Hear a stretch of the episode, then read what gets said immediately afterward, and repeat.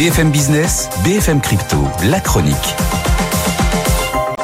Avec vous, Antoine Larigauderie, on va déjà voir où en est cette incroyable montée du Bitcoin. On est monté à 42 000 dollars hier, Antoine.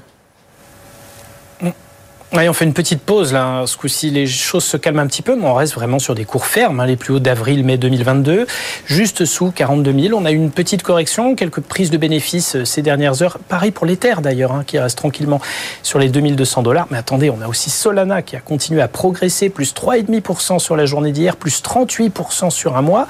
Cardano plus 4,5% en 24 heures. Seul l'XRP reste en retrait de tout ce mouvement et stagne du côté des 61 cents. Et avec cette forte hausse du Bitcoin, il y a un pays qui se frotte les mains, Antoine, c'est le Salvador.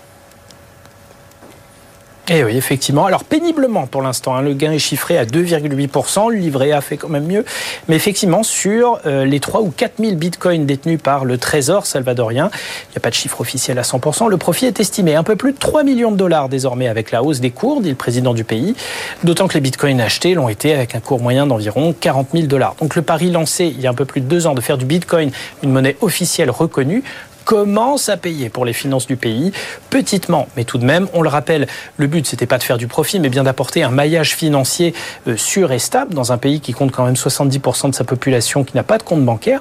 Et clairement, la hausse actuelle des crypto-monnaies est en train de transformer ce pari fou en initiative euh, quand même rentable. Il faudra regarder aussi ce que ça donne du côté de la République centrafricaine qui a fait ce choix-là aussi. Et d'autres comptent s'y mettre. Le président colombien ces derniers jours a déclaré avoir acheté ses premiers bitcoins et compte lancer des initiatives en faveur d'un avenir Bitcoin pour le pays qu'il voit comme une vraie source de prospérité pour le peuple. Merci Antoine Larigauderie.